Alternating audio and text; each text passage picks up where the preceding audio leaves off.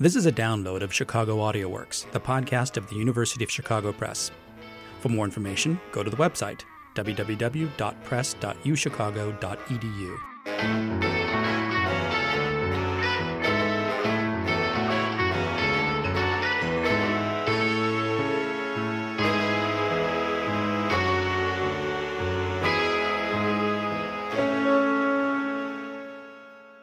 Hello and welcome to Chicago AudioWorks, the podcast from the University of Chicago Press.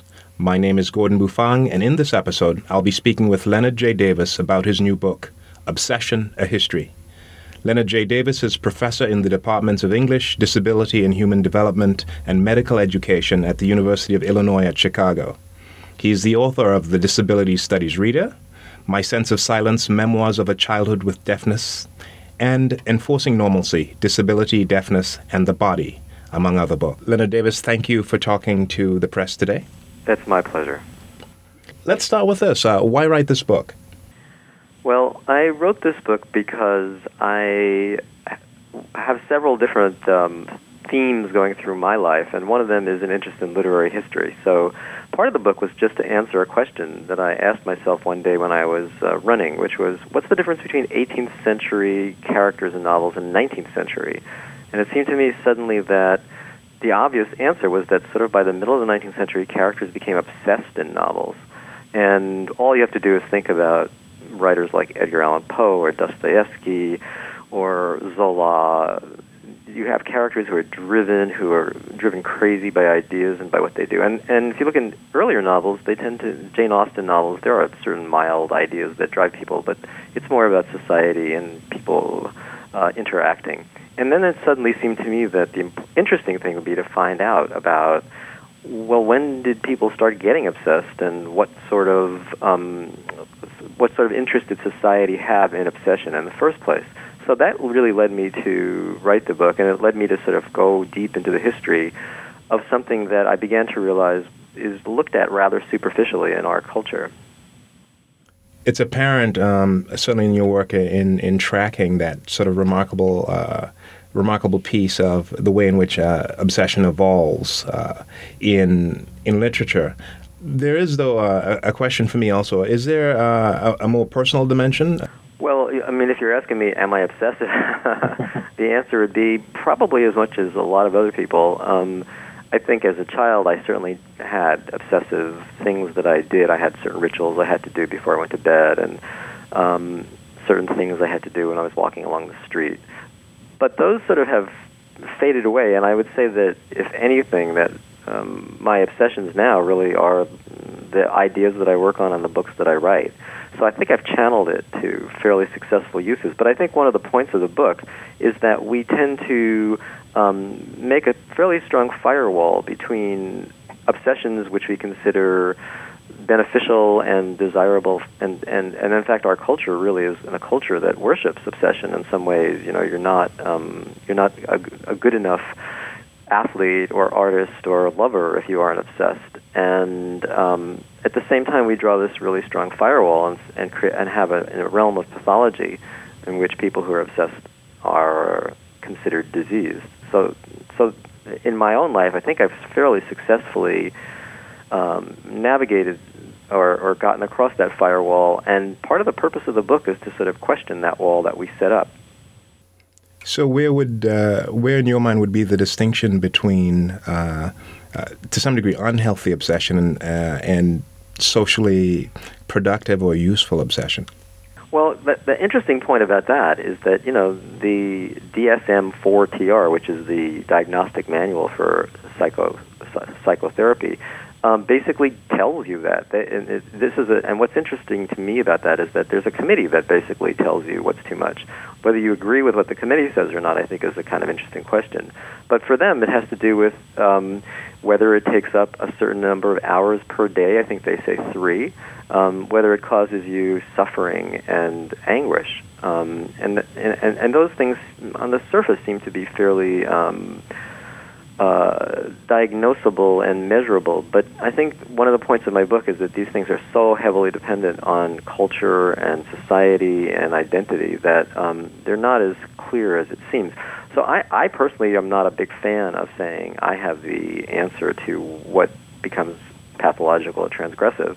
But I think what's, what is interesting, I mean, the, the, the definite um, point of reference that people go for therapy and for help is when it becomes um, linked to anguish. It's clear from your book that your definition of obsp- of obsession um, is much broader than than the uh, than the medical definition. Um, wh- what are the things you would add in, or what are the ways, I guess, in which you would characterize uh, the obsession you're talking about? Um, well, I'm talking about several different obsessions, so maybe I should be clear about which ones I'm talking about. I mean, on the on the most general level, I mean, the definition of obsession is either thinking or doing one thing too much. And, you know, obviously when you say thinking or doing one thing too much, the too much is really the key in that.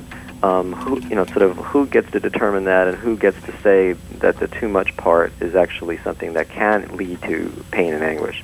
But just to go back to that, I mean, I think that, that, you know, at a certain point our society switched from one where people did a lot of different things and didn't do them necessarily too much to a specialization. And that really happens kind of at the end of the eighteenth century when universities begin to encourage a certain kind of specialization, when professions rise, particularly the profession of psychiatry, which I think, um, you know, in some ways got very, very focused on obsession because it wasn't entirely different from what it itself valued as a cultural or a professional goal.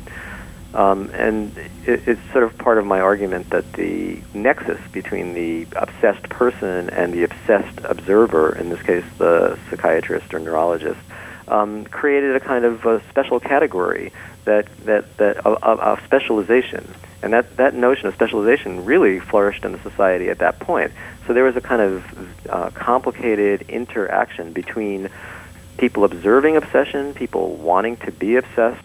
So um, basically, with special, in, in terms of uh, a society that's getting increasingly specialized, there's this sort of value put on doing one thing too much. I mean, if you think, for example, of what a scientist does, and this is the beginning of the rise of the sciences, a scientist basically does the same experiment over and over and over again to get a some kind of a, uh, a, a notion of what the truth is of the experiment. That kind of activity was actually a very unusual activity in the past.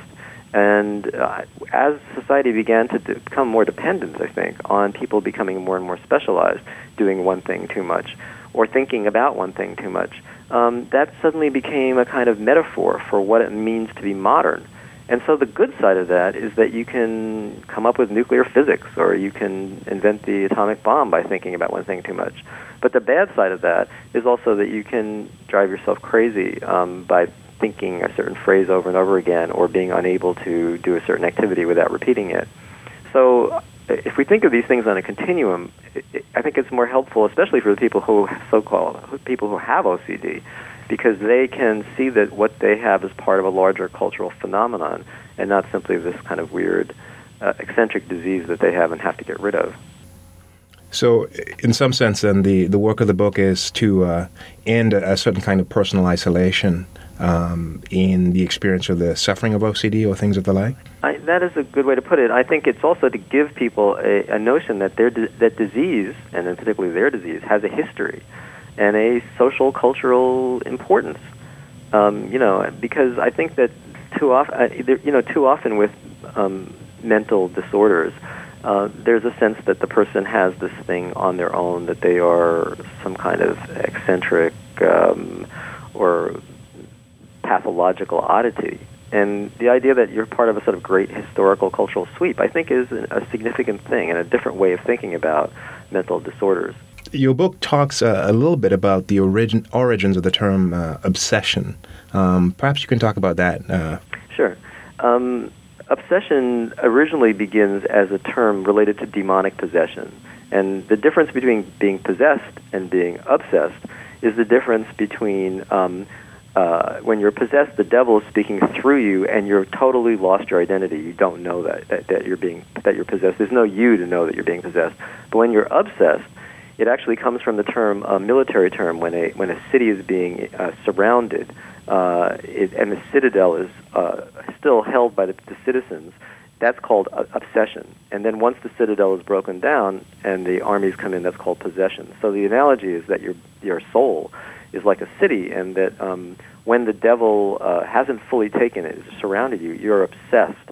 And therefore, what that means specifically is that you're aware that you, the devil is in you. And by extension, when people talk about obsession now, they t- they ha- they talk about a disease of rationality, that you're aware of what you're doing. You're not completely taken in. You're not psychotic. You're not schizophrenic. You're aware of what you're doing. You're aware that you don't want to be doing it, thinking or doing things. But at the same time, you're powerless to stop. And so what's important about that is that it's a, it's, it's a disease of modernity in a way, because it is a disease of being rational. It's a kind of psych, it's a kind of psychiatric disorder in which, um, uh, like being neurotic, you can be aware of it, but you may not be able to stop it. And that's very different from the older versions of mental illness, which were totally encompassing. When you were crazy, you were just completely crazy. Uh, this is a, a kind of more modern, what I call the democratization of madness, when many, many more people are seen as a little bit mad. Um, I think the Woody Allen idea of like everybody being neurotic is really part of that phenomenon.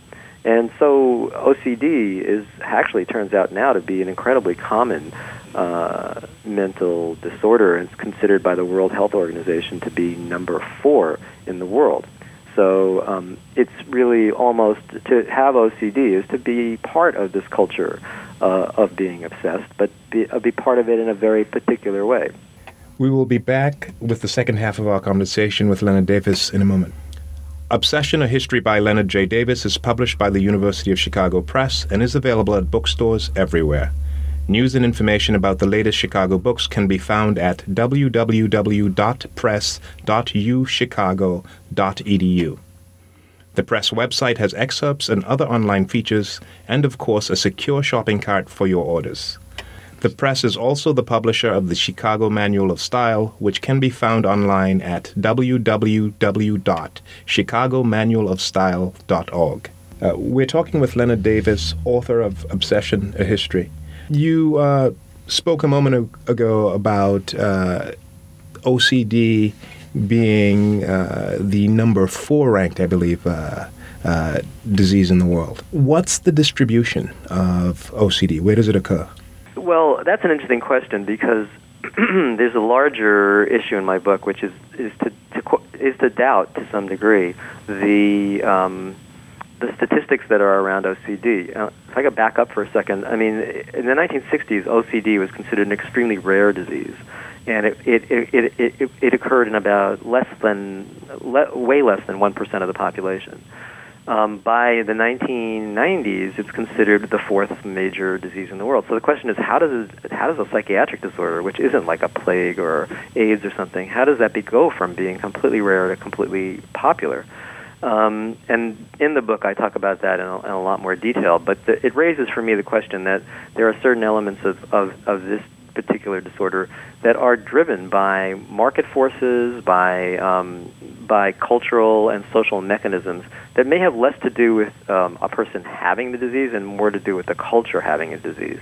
So anyway, back to your question, the um, the argument or the claim is that it's worldwide, it's all over the world in every culture, rich or poor, and also it's been around forever, um, you know, from the beginning of time to now.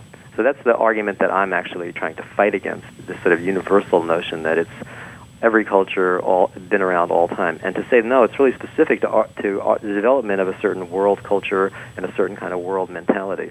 You were saying that it is uh, the consequence of um, a narrower, more modern experience? Yeah. I mean, I think that, you know, what, what's interesting to me is I'm a, I'm a, you know, basically someone who studies the cult- cultural history. When I started looking at the claims in, in medical journals um, for O C D, you start reading right away that it's always been around and it's in every culture. And then, of course, as a good scholar, I start looking at the footnotes. And it turns out that the footnote sources for these things are so so poorly substantiated that it wouldn't pass the claim of a, uh, in a in a freshman history class. I mean, there there might be one paper that looked at uh, four countries around the world, and that said, now we looked at four countries, it must be worldwide, and another paper that mentions that you can find one or two examples from Lady Macbeth to uh, other characters in the past, and therefore it's always been around. And when you start really questioning or looking at the, the kinds of assumptions made, you begin to see, no, it hasn't always been around, and it hasn't. It's not all over the world. And it is, um, you know, it's very much a product, from my point of view, of uh, of increased awareness based on a number of factors. But one not small one is the development of certain drugs, the S S R Is, that were used to treat um, um, O C D. And in the past, there were almost no drugs that worked uh, to help. Uh, alleviate the symptoms. So, you know, you can really trace the rise of the disease and the interest in it to the development of, um, you know, the S S R Is, which are the Prozac-like drugs that have come about fairly recently. So you're suggesting then that there are multiple incentives to uh, this notion of the expansion of O C D? Exactly. I mean, it's a very, very complicated phenomenon, and I think it's true for a lot of other psychiatric disorders too, but we... You know, uh, uh, and, and some people are beginning to write about that now. Um, uh, we're beginning to see more people writing about sort of complex phenomenon that goes into diagnosing uh, and creating, in some ways, diseases. Well, you can't have a conversation about obsession without talking about Sigmund Freud, it seems. So uh, what, is, uh, what role does Sigmund Freud play? Well, you know, I think he played an important role in the sense that the, I think the foundation of uh, psychoanalysis really started with hysteria, but very quickly... Uh, became uh, interested in obsessive uh, obsession, and you know Freud uses the word. Uh, his most famous case, the face, one of his most famous cases, the case of the rat man, uh, is really called the ca- a case of obsessional neurosis, and it's sort of based on the idea of obsession. Was perfect for Freud because it's a disease in which the people who have the obsession can talk about it, and if, you know, psychoanalysis is about nothing but talking. You know, you're aware of it, you can talk about it, you're somewhat powerless to change things. And then he has a, his whole psychodynamic um, uh, explanations have to do with the idea of obsession being, uh, you know, uh, focusing on uh, or created by a certain kind of repression, um, which you then can't pay attention to the repression. So you pay attention to the obsessive things that you're putting in place of the repression. So it's foundational for Freud. It seems also in, in a conversation about Freud, uh, we end up talking about uh, sex and love, or so com- some combination therein. Um, so what is uh, obsessive love? Well, you know, I think that on, I think in our culture we tend to believe that if you're not an obsessive lover, then you're just, you know, your love is somehow deficient or um, not important. And there's a whole kind of, you know, development from the nineteenth century on of this kind of fascination about what is a, trying to define what is obsessive love and what is obsessive sexuality. And in every generation, no matter how progressive and no matter how regressive, that's like the almost the central core question: what is obsessive and what is excessive? And um, you know, even now, where we tend to think of ourselves as living—I mean, we idealize the idea of obsessive love, and we have even perfumes called Obsession that are supposed to make our love life uh, at least more um, uh, more intense and dark. Uh, there's also this rise of an interest in sexual addiction. Um, which in the book I talk about, and part of the, this continuum of, of um, focusing on and obsessing about various things that humans do and trying to define what's obsessive. And, you know, so, um, uh, you know, the, the rise of the idea of obsessive love and the idea of sexual addiction sort of go together, and they're, and they're part of this kind of new way of thinking about, well, there's nothing wrong with sex and everything is okay to, between two consenting adults.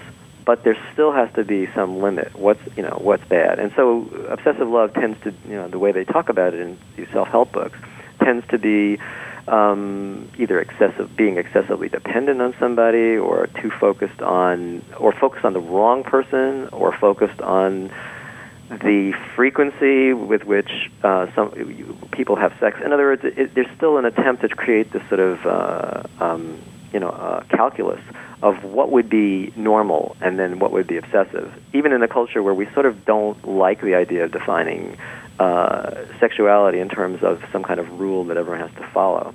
A final question for you. Uh, what was your last serious obsession? Actually, I've just been writing about that this morning. Um, this election cycle, I have spent I can't, so many hours checking blogs, uh, you know, checking the latest, latest information source. Uh, I, I can't, you know, the second I see a, a, po- a bump in the poll, I have to go back and check it with five other sources. Uh, so I would say that I have spent a good deal of my time checking uh, to see uh, every little pulse, uh, bump, and, and, and uh, you know, swerve in this uh, election cycle. a lot of us are right there with you. Thank you uh, very much for talking to the University of Chicago Press podcast. Thank you very much for having me. Thanks for listening to this download from the University of Chicago Press. Additional episodes can be found on iTunes or any podcast aggregator. Your comments and questions are always welcome. The email address for the show is publicity at press dot u chicago dot e d u. Copyright two thousand eight, the University of Chicago, all rights reserved.